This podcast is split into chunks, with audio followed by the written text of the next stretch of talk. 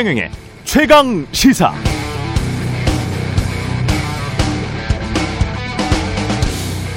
우리는 얼마나 풍요로운가 이걸 정확히 따지려면 결국은 그 나라 물가 소득 수준 감안해서 그 나라 사람들은 자신의 나라에서 얼마나 벌고 얼마나 쓸 수 있는지를 측정해 봐야 하는데요.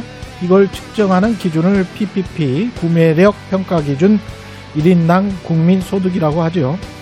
여기에서 한국이 이미 일본을 2018년부터 앞질렀다는 뉴스는 자주 들어보셨을 겁니다. 이 기준으로 보면 한국의 구매력 기준은 1인당 소득이 지금 4만 5천 달러 정도 되고요. 일본은 4만 1천 달러 정도 됩니다.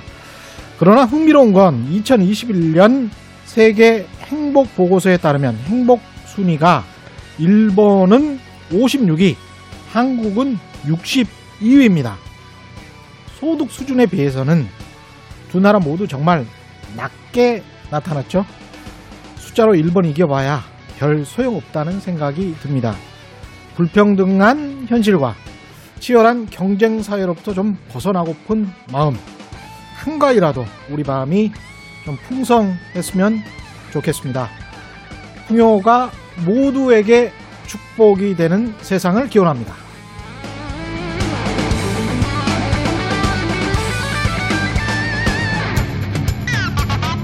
네, 2021년 9월 21일 최경령의 최강시사 출발합니다. 저는 KBS 최경령 기자고요. 어제에 이어서 최경령의 최강시사 1부 오늘은 추석 특집 4프로쇼 어제 거시경제 이야기 잘 들으셨죠? 오늘은 좀 더 실질적인 이야기입니다. 부동산과 주식 이야기 꾸며가겠습니다. 오늘도 이정우 전 리서치 센터장 나오셨고요. 안녕하십니까? 예, 안녕하세요. 홍춘욱 EAR 리서치 대표 나오셨습니다. 안녕하십니까? 네, 안녕하세요. 예, 서영수 김증권 이사님 나오셨습니다. 예, 안녕하세요. 서영수입니다. 예.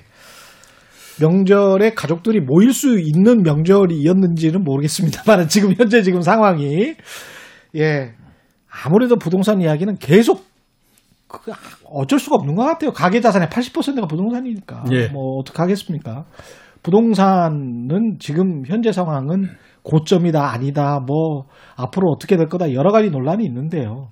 일단 현재 가격들은 어떻게 보시는지 예. 예. 제가 먼저 얘기할까요? 예, 예. 먼저 하십시오. 예. 그, 좀 더 조금 아무튼 공격적으로 얘기를 하면 예. 제가 생각할 때는 시간상의 문제일 뿐이지 음. 이제 시간이 좀 지나면 부동산 가격의 일정 부분의 하락은 불가피한 상태에 도달했다라는 생각이 들고요. 예. 그 다음에 일정 부분 하락이라고 하면 어느 정도일까라고 한번 우리가 따져보면 제 생각으로는 실거래 가격 기준으로 했을 때 30% 많으면 40% 정도까지 하락 이 부분도 가능할 상황이 아닌가라는 생각이 저는 좀 듭니다. 실거래가 기준으로 30에서 40%면 예, 그렇죠. 10억짜리가 어, 어, 7억, 이나 7억이나 6억, 6억 예, 이런 정도 될 수 있다라고 봐야 예. 되죠. 20억짜리는 뭐 그렇게 예. 되는 거고요. 예. 그러니까 그 왜 2011년도서부터 한 음. 2014년도까지 한 2년 반 동안에 걸쳐서 부동산 가격이 떨어졌을 때가 있거든요. 예. 그때의 서울 지역 기준으로 해서 아파트 가격이 한 7.8% 정도 하락을 했었는데 음. 실제적으로 가격의 하락은 어 그러니까 이제 그 호가 뭐 이렇게 해서 전부 다 따지면 그때가 한 30% 정도 됐었습니다. 음. 그건 뭐 강남 상구도 마찬가지였고요. 예. 그 다음에 또 92년도, 91년도 이때에 이제 부동산 가격이 떨어졌었는데 그 당시에는 한 15% 정도 내려갔거든요. 그때에 어, 그, 어, 대치동에 있는 음마 아파트 31평 정도가 2억 5천만 원 정도 했던 게 1억 한 3천만 원 정도까지 내려갔어요. 예. 그러면 역시 마찬가지로 보면 40% 이렇게 정도 넘게 하락을 하지 않습니까? 그러니까 그런 정도의 하락은 시간이 지나면 좀 있을 수 있지 않을까라는 생각을 저는 하고 있습니다. 다른 분들은 어떻게 생각하십니까? 하락은 시간이 지나면 어쩔 수 없이 불가피하다. 뭐 이렇게 말씀하셨고요. 홍춘호 박사님. 제가 이렇게 아, 상상하고 있었어요. 예. 어, 왜냐하면 이제 그런 일이 벌어질 때 어떻게 될까. 예. 예, 그 자연스럽게 떠오르잖아요. 또 그렇죠. 저희들은 예. 예. 아, 은행주는 힘들겠다. 이런 생각도 들고요. 예. 빚을 지지 말아야 되겠다. 뭐 이런 이런 생각. 예. 예, 서영수 이사가 갑자기 걱정됐죠.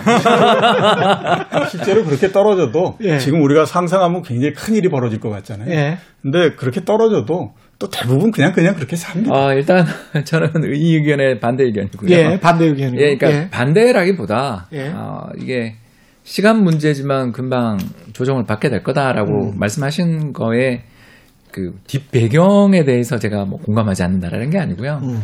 아무래도 우리나라는 모멘텀이 중요하더라고요. 음, 모멘텀이 모멘텀이. 뭐냐면 이게 이제 가격의 변화 방향이죠. 음.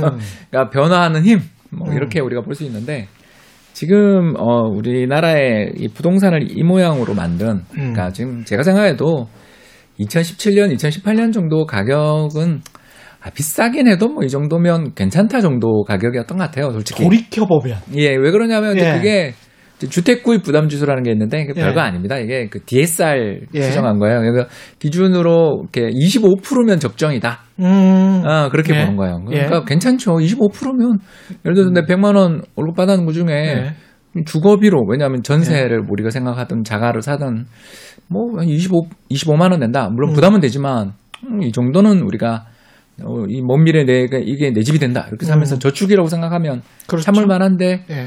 어, 지난 6월 말 현재 서울이 이제 그게 얼마까지 왔냐면 40이 넘었어요. 아, 40이에요? 예, 40이 넘어서 지금 44인가 아마 그럴 겁니다. 그러니까 100만 원 벌어서 44만 원을 어, 이자 및 원리금에 갚아야 돼요. 야, 이건 자칫 잘못하면. 엄청나네요. 예, 그러니까 맞벌이 부부가 예. 한명 실직하면 예. 어, 또는 어, 이금융권에 돈을 빌렸는데 이자율이 갑자기 급등하거나 또는 만기 연장이 안 되면 어, 생각만 해도 막 땀이 나는 거죠. 그렇죠, 그렇죠. 뭐, 왜 그러면 질문이 나오죠. 음. 아, 우리 한국 사람들은 가격이 이 모양인데 이걸 왜 사고 있나? 음. 이 질문을 저는 해야 된다고 생각하는 거죠. 왜 그러니까, 사고 있나? 예, 그러니까 비싼 거 동의. 음. 어, 그리고 2017년이 그 서울이 120 정도였어요, 그게. 음. 지금 얼마면 180 같이 가까이 왔거든요. 그러니까 이게 얼마가 올랐냐면 60% 포인트가 오른 거예요. 음.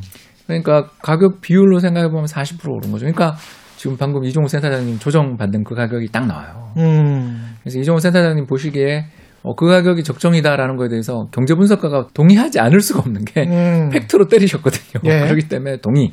음. 자, 근데 어, 조정이 곧 올 거냐 이렇게 물으면 저는 아니요 좀 시간이 걸릴 것 같습니다. 모멘텀이 중요해요. 예, 모멘텀 살아야 아직은 추리거가 없다. 그렇게 네, 말씀 그런 것뿐만 아니라 더, 예. 더 강해지고 있다. 오히려 강해지고 예, 있다. 더 강해지고 있다. 이게 이제 예. 저의 의견이고요. 예. 이게 뭐 때문에 당신은 그렇게 봅니까? 이렇게 예. 하면 이 작년 7월에 힌트가 있어요. 음. 작년 7월부터 서울의 전세 가격이 폭등하기 시작했습니다. 아, 전세 가격으로 예, 보자. 전세 가격이 폭등하기 시작했는데 이게 전월 대비 상승률이니까 음. 연간 하면 12 이상 곱하면 됩니다. 평균이니까. 예. 네, 그냥 계산상 예. 이거 10배다 이렇게 생각하고 들어주세요. 그렇죠? 예. 어, 작년 8월, 7월부터 갑자기 안정돼 있던 0.0 정도였습니다. 전월 음. 대비. 예. 상반기 0.0이었던 게 7월부터 오르기 시작했는데 그때 플러스 1 예. 곱하기 10 하면 10% 오르고 10%네. 예, 그러다가 작년 11월 플러스 2.77 와. 그러면 어, 거의 예. 30%인데요? 예, 그리고 올해 들어서서 연초에 이제 그 이 비수기가 오잖아요. 왜 예. 맨날 그런 우리가 저희가 항상 하는 이야기가 예. 다음 학기를 생각해 자녀 그렇죠, 그렇죠, 그 그렇죠. 예. 입학 전학을 시켜야 되니까 예. 11월, 12월이 원래 좀 성수기 음. 그리고 또 5, 6월 이럴 때가 또 성수기 이런데 지금 이 비성수기인 8월에 1.1 뭔 말이냐 하면 음. 작년 임대차 3법 이후에 음. 어, 전세 시장에 불이 붙어버렸고 음. 이 전세 시장에 붙은 불이 음. 꺼지기는커녕 비수기인 지금도 급등하고 있다. 음. 아, 그런데 우리가 이제 질문을 드리는 게 음. 전세가 뭐냐 이러면 무이자로 전 집주인한테 돈 빌려주는 거잖아요. 그렇습니다. 예, 그런데 그게 이게 지금 제가 아까 작년부터 올해까지 잠깐 숫자에 불과한 거고 음. 여기에는 얼마 전 정부가 발표한 것처럼 음. 재계약하셨습니다라고 하는 게 70%라며요. 예, 예. 무슨 말인지 알죠? 100채 예, 예. 중에 70채는 음. 계약갱신 청구를 했다면서요. 그렇죠. 그러면 30가구의 상승률로 이런 게 나온 거죠. 음. 그렇지 않습니까? 예, 그렇죠. 그러니까 그러면 그 가구들의 4년 후 또는 뭐 2년 후 플러스 2년 후 예, 그러니까 그때는 작년에 계약갱신을 쓰신 분들은 그때는 지금 밤에 할 잠이. 오겠냐 이거죠. 예. 이게 그러니까 서울이 작년에 전세가 얼마 올랐냐면 12% 올해는 7월까지 한 9% 올랐거든요. 음. 자, 이게 표본 문제가 있잖아요. 그렇죠. 그러면 대략 봐도 한 30% 이상 오른 것 같아요. 작년 8월 대비, 7월 대비. 음. 이제 이렇게 올라 있는 상황에서 작년에 계약갱신에 쓰신 분은 이제 내년에 음. 그리고 그걸 보면 밤에 잠이 오겠냐 이거죠. 저희가 질문하는 게 예. 어, 같은 뭐 3억 정도에 예를 들어서 계약갱신을 했는데 같은 단지에 있는 아파트에 새로 계약된 게 5억, 6억이다. 예를 들어. 이러면 이분 입장에서 최고의 선택은 뭔가? 음. 어, 뭘까요? 그 2년 뒤에 매덕 더 올려주고 아직 아기가 초등학교 졸업을 하고 중학교 졸업을 안 했으니까 이 동네 계속 살면서 2억을 더 올려준다. 이게 첫 번째 대안일 거고 음. 두 번째는 어 이렇게 우리가 계속 남에게 돈을 무이자로 빌려줄 바에야 차라리 돈 좀 빌려서 이거 전세 가격에 올려줄 앞으로 2년 뒤에 또는 뭐 4년 음. 뒤에 올려줄 전세 값을 붙여서 음. 갭 투자하자. 음. 경기도 나가서 예. 어, 이런 질문을 하게 되는 분들이 나온 거죠. 그래서 수도권이 또 덩달아 그러니까 올랐다. 지금은 재밌는 네. 게 뭐냐면 서울 아파트 가격이 올해 얼마 올랐냐면 11.6%. 그러니까 연간 20%가 눈앞에 왔어요. 예. 음, 근데 전세가 얼마 올랐냐 뭐 이런 걸 우리가 살펴보면 전세가 그 올해 지금 8.7 올랐고요. 그리고 음. 전국이 더 무서운데 14% 올랐습니다. 자, 이게 그러니까 서울이 주도하는 게 아니에요 지금 집값의 음. 상승을. 그러니까 서울에서 밀려난 왜냐하면 서울의 등록 인구 좀 계속 줄잖아요. 예. 서울에서 밀려난 사람들이 경부선을 타고 먼저 내려가서 수원 집값을 작년에 올렸고 그렇죠. 올해는 한 10년 뒤에 개통될 것 같은 GTX를 타고 움직이는 거죠. 오산까지 내려가더라고요. 예, 지금 최근에 가장 많이 오른 건 평택 쪽이랑 음. 서산이 가장 급등하고 평택. 오산까지 내려가는 거 예. 깜짝 놀랐는데. 네, 그 저도 음. 이종호 센터님 말씀에 동의. 음. 시장이 좀 이상하고 음. 약간 버블 리스크가 있다. 음. 동의. 근데 올해 꺼질 거냐? 음. 저한테 어떤 분이 예. 그럼 내년 상반기에 꺼질 거냐? 우리는 네. 그러니까 2년 뒤, 3년 뒤는 알 수 없으니까 예. 지금부터 한 기껏 맥시멈 저희가 예측할 수 있는 시간이 6개월, 1년이잖아요. 그렇죠. 그것도 뭐 불가능하지만 예. 근데 그 사이에 꺼질 거냐라고 이제 제가 질문을 제가 개인적으로 내가 전세를 살고 있는데 아. 어떻게 될 것 같아요라고 물으면 자신이 없는 거죠. 실제 사용 가치인 전세가가 오르고 있는 상황에서 매매가가 쉽게 꺼질 것 같지는 않다. 이런 말씀이신데 서영수 이사님 은 어떻게 생각하세요? 예.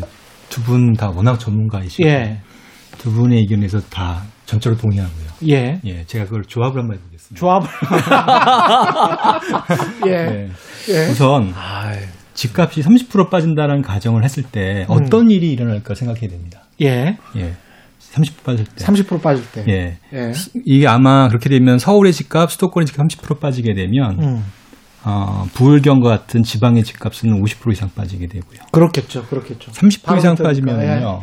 거래량이 80% 이상 줄고요. 음.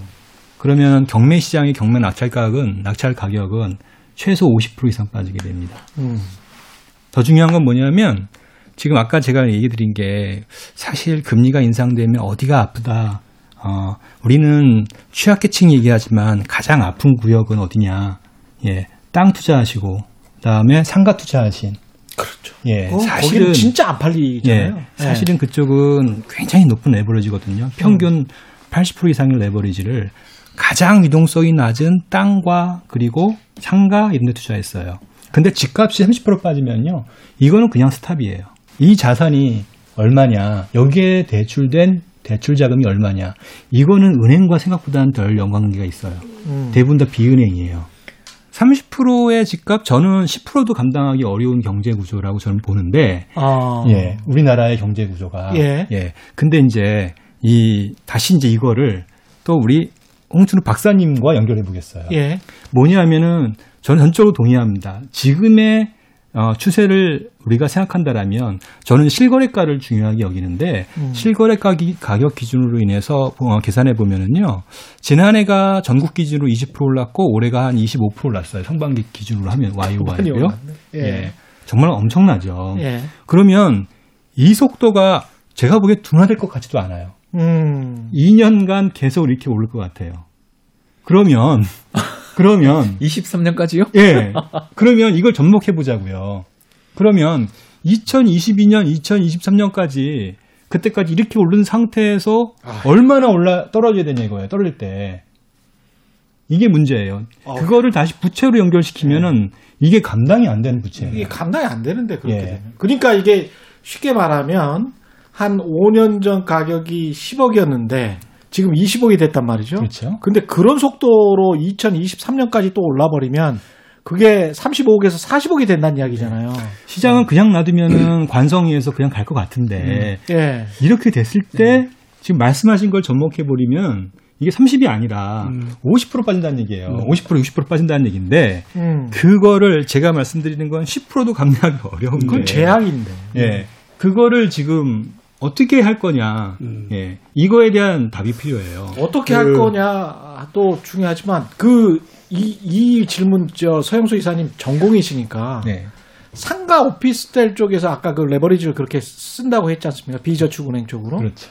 그쪽에서 뭔가 특히 자영업이 안 좋기 때문에 우리가 지난 시간에 이야기를 했지만 그쪽에서 뭔가 폐업을 하면서 나타나는 그런 것 때문에 그 부동산 시장이 상가 가격의 큰 폭의 하락으로 주택 시장까지 영향을 줄 가능성 그러면서 전반적으로 어, 안 좋아질 가능성 거기에 관해서는 어떻게 생각하세요? 아, 충분히 가능성이 있는데요. 그런 네. 시나리오로 연결되는 게 아니라요. 예. 어, 일반적으로 이미 이제 공실률은 거의 10%에서 많게는 15%까지 올라와 있어요. 상가는? 예, 상가 예. 공실률 기준으로는요. 음. 그래서 이런 펀더멘탈 측면에서의 변화는 큰, 크게 중요하지 않습니다. 음. 중요한 거는 은행의 대출 태도입니다. 어쨌든 대출. 금리가 올라가게 되면 결국에는 어, 대출을 회수하려고 하고 할 의지가 강해지거든요. 예. 그럼 대출을 회수하려고 할 때 이분들이 대부분 우리나라의 중요한 자산가이다 보니까 유동성이 떨어지는 이 상가나 땅을 매도하기보다는 아무래도 집을 매도할 가능성이 높아요. 아 저거는 일단 안 팔리니까 안 팔리니까. 아. 그리고 팔게 되면 큰 손실을 볼 수 있는 어, 기대 손실이 굉장히 어, 크거든요. 그렇죠. 아무래도. 예. 예, 그러다 보니까 집을 팔 여지는 있어요. 이제 근데 그렇게 이제 되면 매물이 많이 나오겠네. 예. 그게 거꾸로 얘기하면 제가 얘기했잖아요. 맨 처음에 얘기할 때, 어, 어제 얘기할 때 금리 인상에 영향을 누가 많이 미치냐.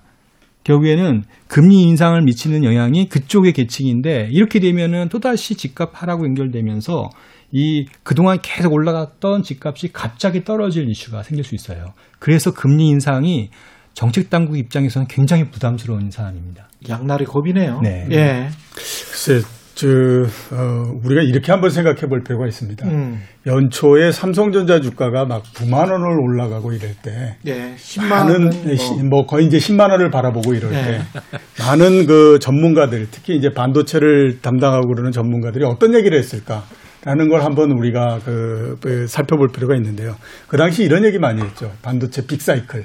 그러면서 그렇습니다. 2025년도까지 반도체는 엄청난 호황을 계속해서 누리기 때문에 주가가 올라가는 거 별 문제 없고 뭐 이런 얘기를 합니다. 10만 원 당연. 예, 그렇죠. 그래 그때 제가 가장 의문이 들었던 게 뭐냐면 그래 빅사이클 얘기들 하는데 실제로 정말 그래? 이런 얘기들을 저는 수도 없이 많이 물어봤거든요. 예. 왜냐하면 빅사이클이 진짜 있다라고 하게 되면 가격이 이렇게 가지 않아. 이런 얘기를 했었어요. 예. 근데 그리고 나서 주가가 떨어지니까 지금 그 얘기가 별로 이렇게 많지 않지 않습니까? 그렇죠. 지금은 예. 보면 부동산 가격이라고 하는 것이 올라가기 때문에 우리가 굉장히 상상을 많이 발휘해서 음. 이게 이렇게 돼서 올라가고 이렇게 돼서 이렇게 하고 음. 그다음에 이제 지금의 가격의 상승을 막을 수 있는 것들은 아무런 요인들이 없고 음. 지금 뭐 엄청나게 많은 공급 부족이 있고 이런 얘기를 하는 거죠. 음. 근데 그걸 그때 따져보면 당연히 지금 보면 그 얘기가 맞을 수 있어? 이런 얘기가 할 수 있을 뿐만 아니라요. 예. 자, 따져보면요. 8월 달에 서울시 전체에서 아파트가 몇 채가 거래됐냐면 3,600채 정도가 거래가 됐습니다. 그러면 그걸 평균 10, 10 억 정도 한다라고 따지면 3억 6천억, 3억 6, 3조 6천억 정도 되는 거잖아요. 예. 그리고 평균적으로 봤을 때 월에 4천 채 정도가 거래가 되는 거거든요. 그러면 4조 정도가 되는 겁니다. 거래 대금이. 삼성전자가 하루 거래 대금이 얼마냐면 2조예요. 그러면 서울시 내에 있는 모든 아파트가 한 달 동안에 거래되는 금액이 삼성전자 이틀 동안 거래되는 것 정도밖에 안 되는 거죠. 그만큼 보게 되면 층이 굉장히 얇아요. 음. 층이 얇기 때문에 지금처럼 가격이 굉장히 급등을 할 수 있는 거예요. 아. 근데 그거는 거꾸로 놓고 생각하면 그러네. 아 상황이 바뀌었다. 음. 이제 그 가격이 꺾인 것 같다라고 생각하면요. 그 다음서부터는 먼저 내는 사람이 임자잖아요. 그렇죠. 그러면 그다 그 하락이라고 하는 것이 엄청난 빠른 속도로 쏜다라고 하는 거죠. 음. 그렇기 때문에 우리가 지금 올라가는 상황에서 생각해 보면 이 상상이 안 되지만 이 상황이 바뀌게 되면 완전히 다른 형태가 되는 거고요. 예. 그 다음에 이제 그 좀 전에 우리 서 이사님 말씀하셨던 것처럼 어, 이렇게 그래서 10%만 내려가도 상당히 재앙이 되고 이런 얘기 굉장히 하지 않습니까? 그거는 그런 재앙을 만든 사람이 안아야 될 그 이 이 이 부분이고 숙명이다. 어쩔 수 그렇죠. 없다. 그 다음에 정부 입장에서는 어떻게 이걸 해야 되냐. 음. 여기에서 더 문제가 벌어지지 않게 만들어져야 되는 것이 정책의 그 일- 목표인 거죠. 예. 그렇기 때문에 정부가 최근에 이제 하는 거 보면 금리도 인상하고 음. 대출도 억제하고 뭐 이런 형태로서 가는 거잖아요. 음. 정부는 지금 어떤 생각을 하고 있냐? 이런 정책을 통해서 가격을 이 상승하는 걸 막아야 된다라고 하는 것도 있지만 음. 또 하나 뭐냐면 지금의 각을 그대로 보면 음. 요게 그대로 계속됐다라고 하면 이건 경제 금융 위기 난다. 예. 이 생각을 하는 거예요. 음. 그러면 금융위기가 만약에 난다라고 했을 때 우리가 어떻게 대처를 해야 될 것이냐. 음. 금융위기의 형태가 두 가지잖아요. 하나는 미국이 2008년도 금융위기 났을 때처럼 완전히 나라가 난리가 나버리는 경우가 하나 있고 예. 예. 그다음에 우리나라의 2003년도에 카드채 났던 것처럼 음. 그래도 크게 타격을 주지 않고 넘어갔던 경우가 있거든요. 음. 정부가 지금 그 이 생각하고 있는 부분들은 요 각도대로 잘못되게 되면 이거 금융위기가 나는데 그게 난다고 하더라도 2003년과 같이 우리가 막을 수 있는 정도로서 지금 정책이 들어가야 된다라고 하는 쪽으로서 지금 가고 있는 거예요. 음. 그렇기 때문에 그 개인적으로 그렇게 되는 부분들은 어차피 그 투기를 벌려서 본인들의 욕구를 채우려고 했던 사람들이 안아야 되는 문제고 예. 정부나 그 중앙은행 전체로 봤을 때는 음. 이게 국민 경제 전체적으로 큰 타격을 주지 않아야 된다라고 하는 것 때문에 예. 지금 금리 인상이나 이런 것들을 계속하고 있는 그런 입장이라고 봐야 되는 거죠. 아, 이게 참, 저, 대선 시기랑 복잡하게 얽히면서 사실은 집값 문제는 경제학의 문제라기보다는 정치, 사회, 경제학, 이래, 이럴 수밖에 없는 거 아니에요? 예, 그렇기 때문에 제가 예. 봤을 때 문제가 되는 게 뭐냐면 예. 우리나라도 가격이 오르는 것 같지만요. 예. 미국이 18.6% 올랐습니다. 그렇죠. 예. 이게 미국이 부동산에 대한 통계를 낸 이후로 가장 높은 수준의 상승을 한 거거든요. 음. 그리고 금융위기 이전에 가격이 가장 높았을 때가 2006년인데 그거에 비해서 지금 40%가 더 올라간 상태예요. 예. 그러니까 지금서부터 미국은 어- 미국 정부도 어떤 그 이 압박을 받냐면 음. 야 이거 이대로 그랬다가는 이거 큰일 난다. 예. 그 다음에 난 진짜 괴로워서 못 살겠다. 그러니까 음. 어떤 형태로든지 부동산을 잡아줘야 되는 거 아니냐. 음. 이런 얘기를 하게 되는 거거든요. 네. 이게 미국 정부만 그렇겠습니까? 다른 유럽에 있는 정부들도 다 마찬가지거든요. 그렇죠. 그러니까 이제서부터는 그 어제 제가 말씀드렸던 것처럼 예. 진짜 멋있게 어음 떼가면서 다 했었는데 음. 그 어음이 이제 돌아오는 거예요. 그러니까 그거를 결제를 해야 되기 때문에 이제부터 모든 나라 정부들이 부동산에 대해서 굉장히 신경을 쓸 수밖에 없는 그런 상태가 됐다고 그렇죠. 근데 이제 부동산의 정치, 경제, 사회학이라고 제가 말씀을 드린 거는 모든 금융위기의 뒤, 뒤, 바로 직전을 보면 빚을 굉장히 과다하게 쥐고 있는 채무자가 예. 오히려 칼자루를 쥐는 것 같은 인상을 받게 되거든요. 그게 이제 엄청나게 큰 대기업이건 골드만삭스 같은 그런 뭐 투자 은행이건 또는 유권자들이건 간에 예. 근데 한국은 지금 유권자들의 문제란 말이죠. 이게 유주택자 유권자들의 문제인데 어 정치의 시즌이 다가왔고 대선이 있고 대선 다음에 분명히 지금의 문법과는 전혀 다른 문제. 부동산 가격이 을 어떻게 잡아야 되는가의 문제로 분명히 화두가 바뀔 것 같단 말이죠. 그런 측면에서도 조금 말씀을 좀 해주시면 좋을 것 같아요. 네, 일단 예. 제가 먼저 포문을 열자면 예. 아까도 잠깐 이야기했지만 이 작년부터 올해 사이에 갑자기 실거래가 기준으로 서영수 이사 이야기한 것처럼 한 20% 20% 이렇게 오른 것 같아요. 음, 그리고 이제 제가 아까 인용했던 통계는 KB 부동산 통계는 이건 호가 통계니까 음, 상대적으로 이제 좀 그 안정적으로 움직이는 음. 통계를 갖고 이야기했는데도 이 정도였던 거거든요. 예. 그래서 실제 우리가 느끼는 체감 주택 가격은 더 올랐어요. 음. 그러면 이 문제를 해결할 수 있는 방법은 뭐가 있냐 하면 음. 일단 저는 아, 금리 인상의 효과가 나타나려면 시간이 걸려요. 이게 예. 항상 문제가 이거죠. 왜 그러냐면 지금은 아까 제가 잠깐 설명했지만 월간 기준 상승률이 1%가 넘는 시장인데 음. 어, 이 시장에서 금리 인상한다 그러면 어떤 생각을 더 하냐면요. 금리 더 오르기 전에 집을 사야 된다. 아 오히려 또 예, 그러니까 시장 심리가 예, 후행해요.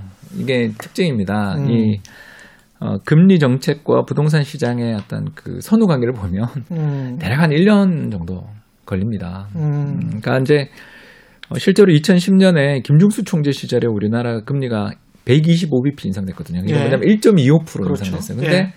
실제로 집값이 빠지기 시작한 건 아까 이종우 센터님 말씀하신 11, 12, 13이 진짜 많이 빠졌어요. 음, 그러니까 부동산 시장이라는 거의 특성이 이런 거죠. 그러니까 매체 안 되는 게 가격을 과대 대표하는 것도 있지만 유동성이 없다라는 것 때문에 이런 일이 벌어지는 것 같아요. 그러니까 매매가 잘 안 되고 예. 그래서 가격이 급등락할 수 있는 거죠. 매매가 음. 잘안 되니까.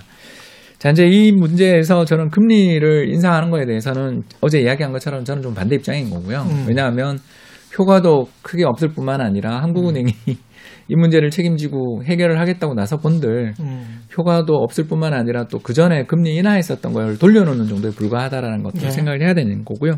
저는 어, 전세에 대해서 정부가 음, 이제 마음을 바꿔 먹어야 된다라는 쪽에 의견을 갖고 있습니다. 음, 그게 뭐냐? 간단하게 좀 이따가 서영수 이사가 더 부연 설명해 줄 거라고 저는 믿고요. 예. 아, 왜냐하면 이 서영수 이사랑 여러 번 부딪힌 문제입니다. 이게 네. 간단하게 말씀드려서 저는 우리나라의 이 현재 부동산 시장에 이 문제를 일으켰던 가장 중요한 요인 중에 하나가 음, 정부가 주택 정책과 복지 정책을 혼동한 데 있다고 생각해요. 음, 그러니까 쉽게 얘기해서 어, 주택 문제를 해결하는 건 집을 많이 지어주면 되는 거고요. 음. 사람들의 주거 안정을 많이 해결해주고 싶다라면 임대주택을 지어주면 될 문제인데 음, 둘다 시간도 걸리고 돈이 들잖아요. 그렇죠. 그러니까 그걸 해결하기 위해서 아주 편하게 해결하기 위해서 뭘 했냐면 음, 전세 대출에 대해서 담보 보증을 해주기 시작했죠 정부가. 예. 그래서 어, 지금 전세 대출이 전년 동기 대비해서 5대 은행 14% 올랐다라고 통계가 나오는데 그렇죠. 아까 했던 그 전세 가격 상승하는 거랑 비슷하죠. 그렇습니다. 예, 그러니까 이 유동성을 누가 주기 때문에 전세를 더 주고 사겠다고 나올 수 있는 거예요. 그게 이명박 정부 때부터 그랬었나요? 네, 전세 뭐, 대출 시작한 게? 예, 아무튼 예. 뭐그 자세한 경위는 예. 우리 서영수 이사가 지금 이야기하려고 준비하고 있으니까 제가 조금만 그냥 짧게 예. 요약을 하자면 전세가 작년부터 올해 사이에 우리나라 주택 시장의 가장 큰 특징은 예. 죄송합니다. 상대적으로 돈이 없는 분들이 집을 사기 거예요. 아, 그러니까 올해 주택 보유율 통계가 엄청 올라갈 것 같아요. 저는. 음, 왜 그걸 어디서 알 수 있냐면 예, 부동산원의 연령대별 주택 구입 상향을 살펴보면 예. 30대 비중이 엄청나게 올라갔어요.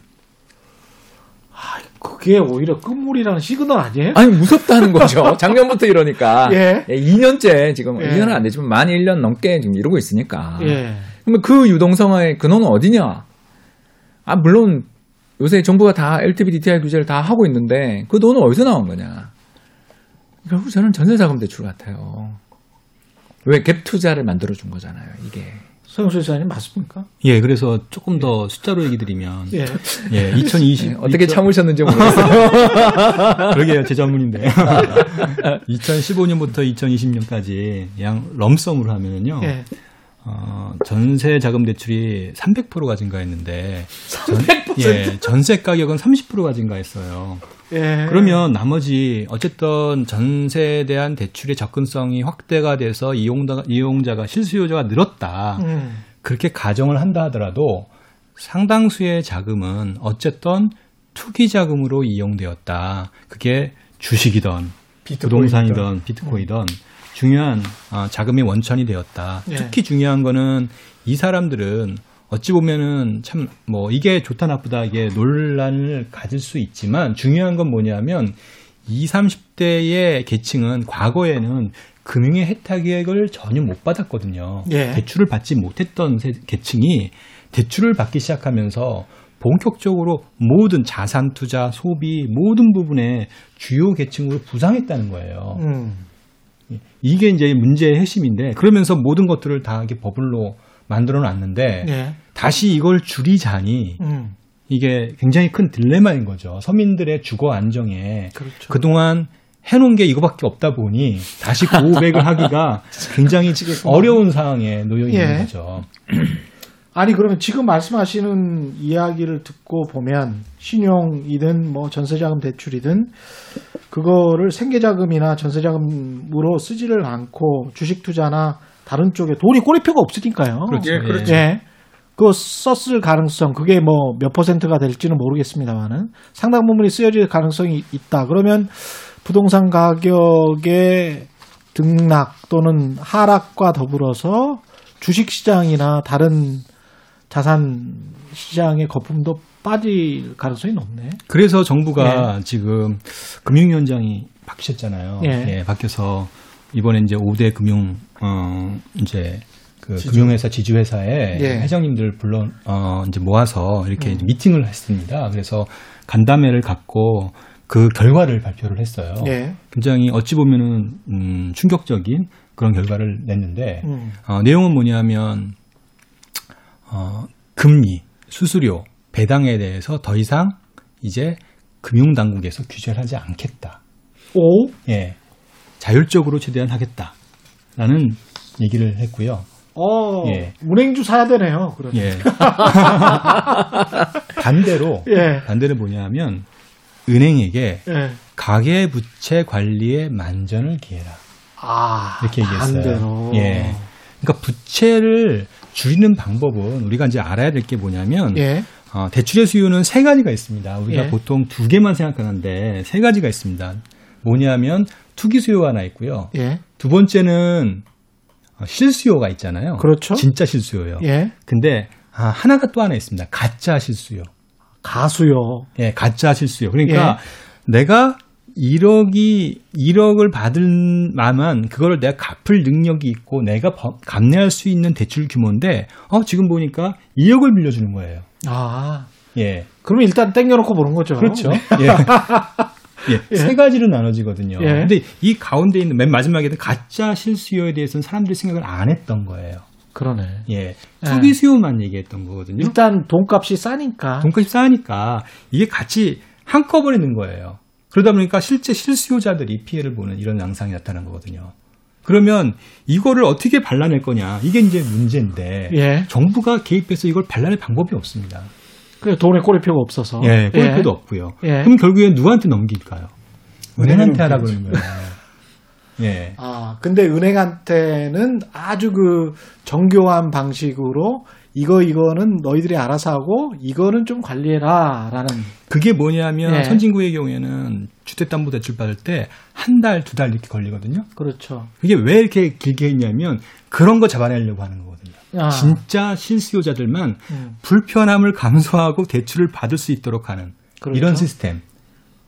이게 이제 금융소비자 보호법과 연결되어 있어요. 그 에스크루 시스템 같은 게 그렇죠. 있는 거죠. 예, 예. 근데 우리는 그게 우리는 그게 아예 거고. 없으니까 뭐 당일도 대출 받고 심지어 신용 대출은 예. 3분 만에 대출을 받을 수 있으니 아. 그 돈으로 예. 얼마든지 내가 미리 준비해 놓고 예. 무엇을 할 수가 있잖아요. 아, 저거 사야 돼. 저 종목 사야 돼. 뭐 이러면서. 우리 예. 공모주 청약이 있으면 예. 돈이 쫙 그쪽으로 모이잖아요. 이런 일이라는 게 선진국에서는 미국 같은 나라에서 있을 수가 없어요.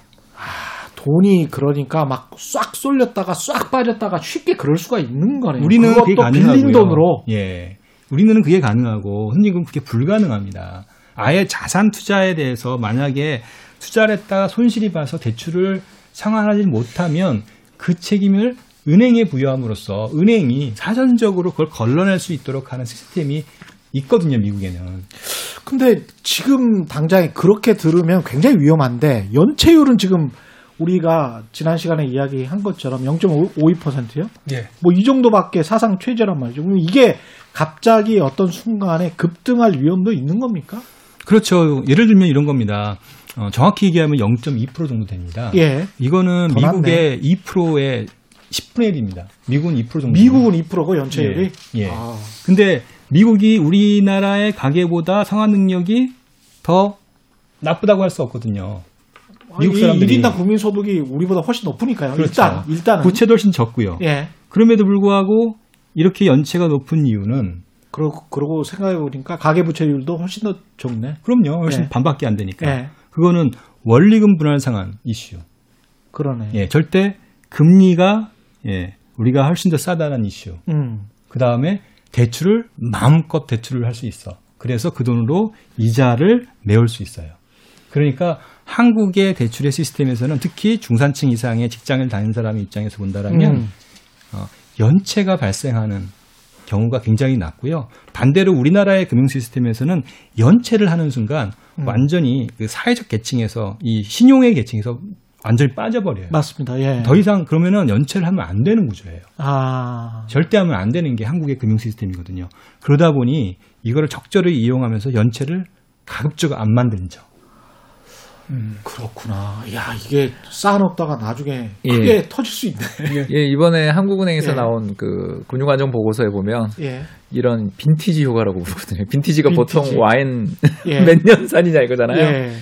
그래서 돈을 대출 받으면 바로 연체하는 사람이 누구야? 잘 없잖아요. 그렇죠.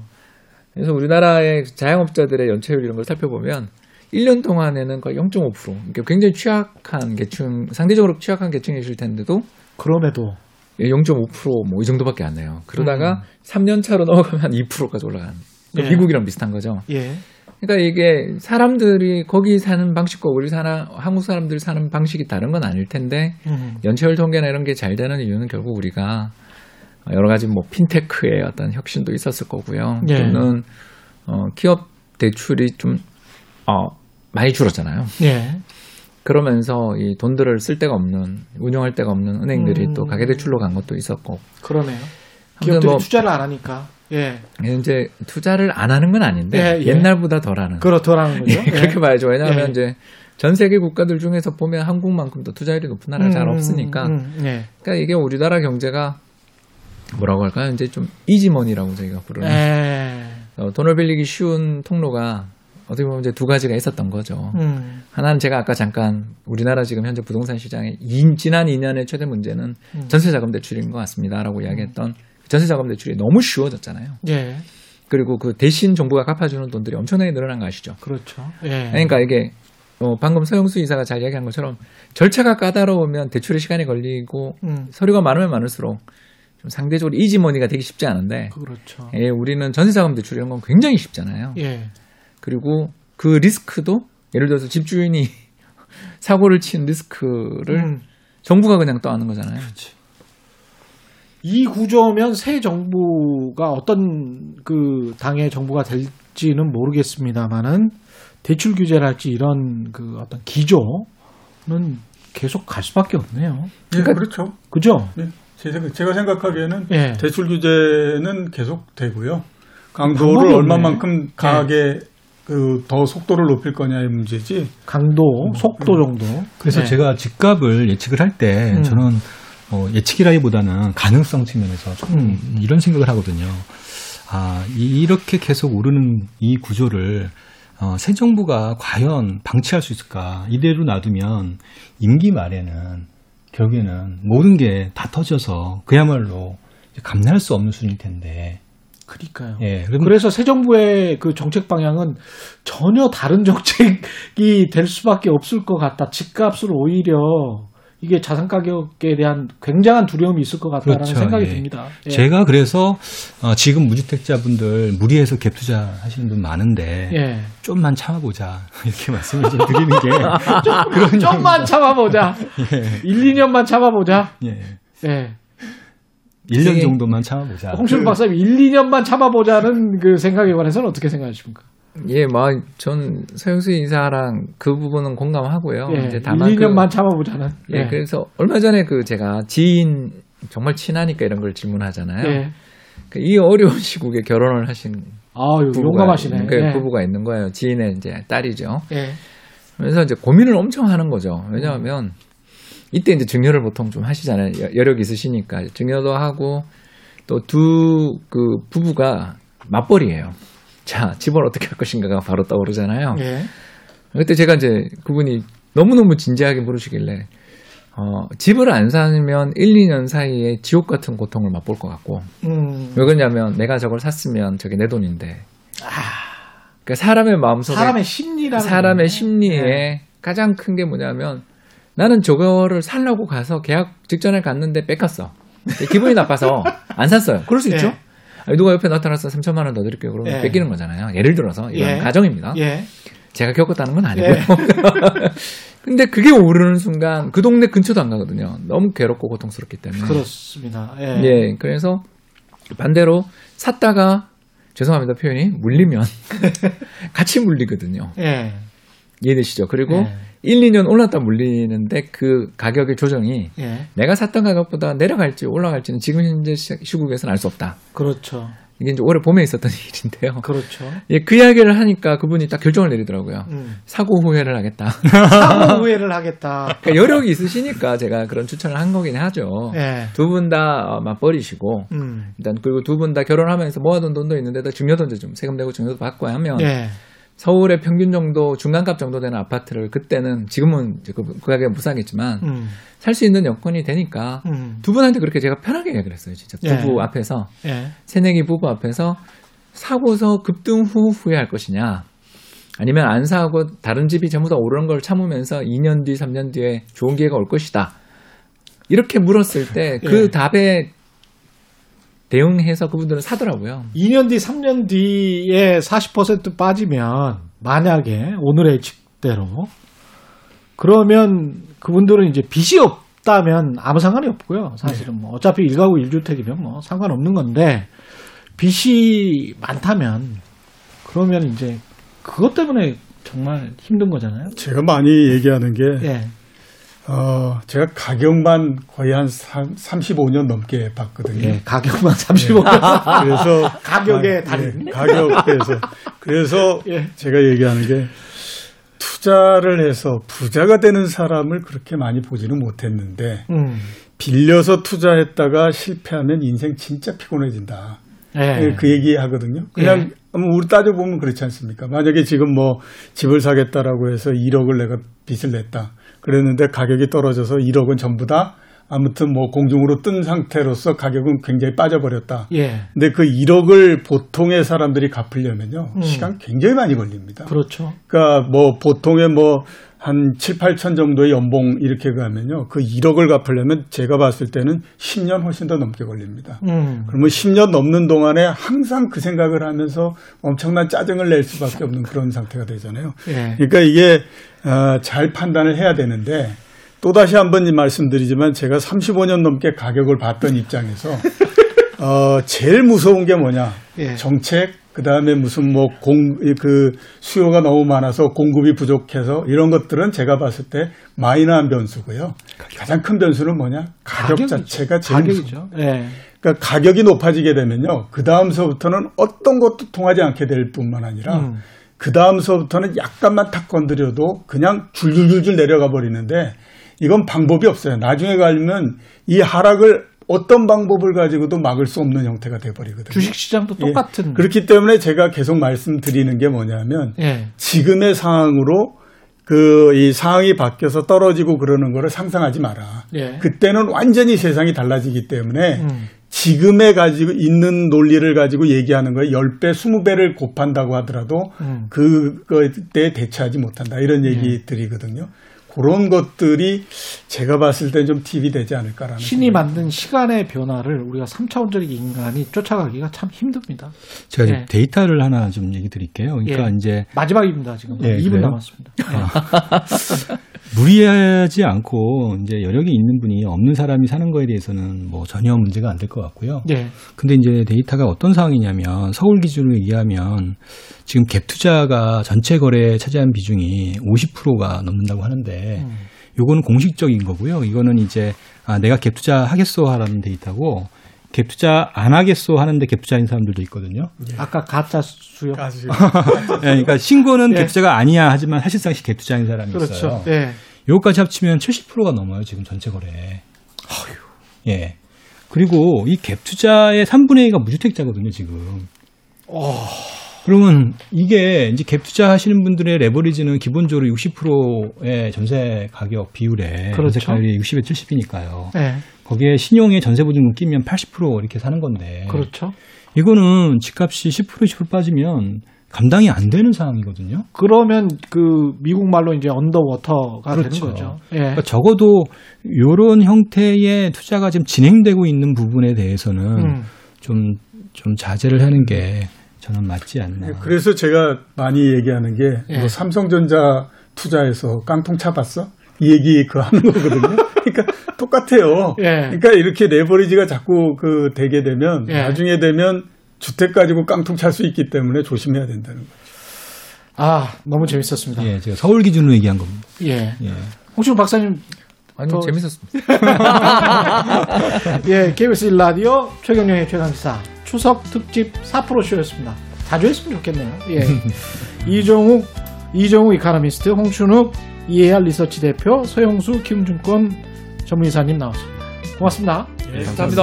예, KBS 1라디오 최경영의 최강시사 1부는 여기까지고요. 잠시 후 2부에서는